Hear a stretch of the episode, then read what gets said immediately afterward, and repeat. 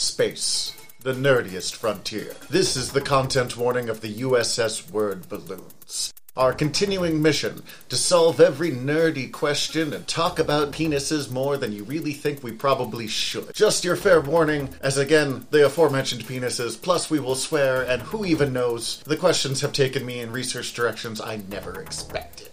You have been warned.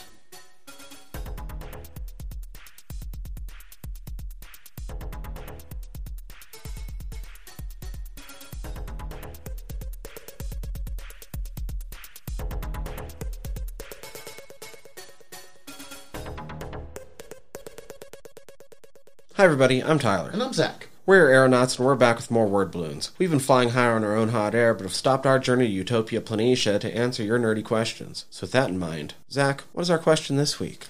Did Martin Luther King save Star Trek? Ish. Saved. He saved Uhura. Oh, save. Yeah, yeah, yeah. Um, which If anybody saved Star Trek, Lucille Ball. Yeah. Okay. Yes. That and that's a thing in itself of Lucille Ball's production company. What is it? Bought Star Trek. Yeah, Desilu. Star Trek. Yeah. Because it would not have stood a chance otherwise. Because it was. It feels so dated to watch original series now, but it was such wild stuff for like 1967. But at the end of the first season, uh, Nyota Uhura, who is played by Nichelle Nichols, was never actually called Nyota till like 2009. She was the only original series character to just have like one name. You never learned her first name. Interesting. It's a little problematic in retrospect, Right, but, also um, at a certain point, it- becomes interesting because it just took so long, yeah, because it's it's and you're like, what is who? What? Oh, oh no. But she was going to leave after the first season because, you know, it was kind of revolutionary stuff. And to be honest, she was sleeping with Gene Roddenberry at the time, who was sleeping with a lot of people at the time.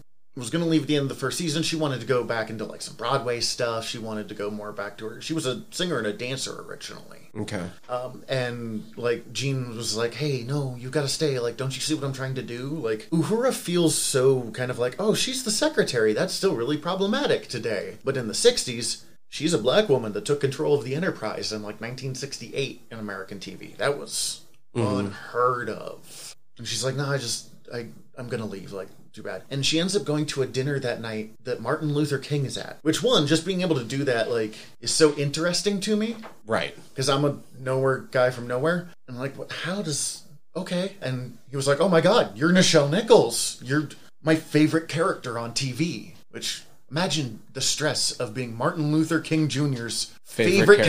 character? on TV. Like that will affect the rest of this answer. And she's like, "Great fan, love it, love to see it. Kind of bummed I'm leaving, but I am leaving next season." He's like, "No, you can't." She's like, "Why?" He's like, "No, do you have any idea what an impact you're putting on the world? You have to stay. You were like one, the most visible, powerful black woman in TV right now. She's like, oh, son of a bitch. Like, how do I quit my job after Martin Luther King Jr. asks me to keep it? So she did. And with Nichelle Nichols, she's kind of gone back and forth on hating it her entire life because she did get pretty typecast. But also, like, you know, Whoopi Goldberg listed her as a major inspiration. Um, I can't think of her rain- name right now, but the first black woman to ever go up in space Oh. listed her as a major inspiration. NASA was fucking hiring her out to like go convince women to apply for the space program. Okay, Nichelle Nichols, you want to go in like the space plane thing and tell women to apply to NASA? Sure, fucking do. And it fucking worked. I I knew all that story before. Always interesting to hear. The Martin Luther King of it all, though, reminds me of something I heard this weekend. That Yeah? also not necessarily Star Trek related, but also just like prominent Black Americans meeting each other from the time of the civil rights. When he met Nina Simone, he went to introduce himself. She cuts him off and just says, "I'm not nonviolent." Oh wow. And he's like, "That's okay. You don't have to be." Fuck, that makes me love Nina Simone, Simone more than I already did. She's fucking great too. yeah. Editor and Stowaway Steven here, by the way. I, I, I had too many at 10 forward earlier, so I was just kind of hanging out quietly in the back. Damn, I love that. That's great. didn't want to take too much away from the Star Trek of it all, but I did hear about that this week, and so it just sort of fit in with the, the Martin Luther King Jr. of it all and the time period of it all. Mm-hmm. Cool. I'm trying to think if I had anything else to add, but that kind of It's kind of like it's a really important story, so I'm glad I'm having a place to tell it to more people. But it's short. Yes, this is what happened. This is what we got out of it. Great. I didn't know that. I like this. This is that's uh, It's one of my favorite Star Trek stories. And I didn't want to go too much into like Gene Roddenberry's a dog. He was a dog, but like not very important to the actual story. Well, in order to keep our journey going, we're gonna have to drop some ballast. Luckily, Zach is stuffed to the brim with assorted genre facts. I'll prod him a bit and see what shakes loose. Remember, any misses or mistakes will have to be made up for at the end of our trip. Today, we'll keep this expedition's theme of starships, not Jefferson. I okay. I'd be in a lot of trouble if it was Jefferson's. So, Zach, what knowledge can you drop on the USS Bonaventure? So I don't know, so I'm going to do a redemption round. But I'm going to make some educated guesses just based off of like I, I heard you say original series earlier. Is it a Constitution class? Uh, precursor. Daedalus?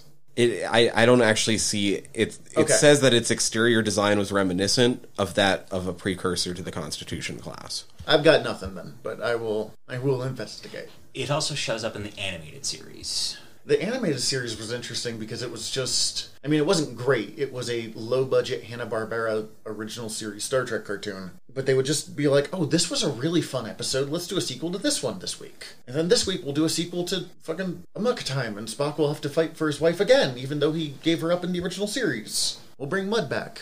The Klingons will wear purple for reasons that I never quite understood. Oh, here I guess at, in a reference book that's now apocryphal, it was referred to as a Cochrane class. No, I got nothing. Okay. I got Well, then you will eventually do a redemption. short episode today, folks.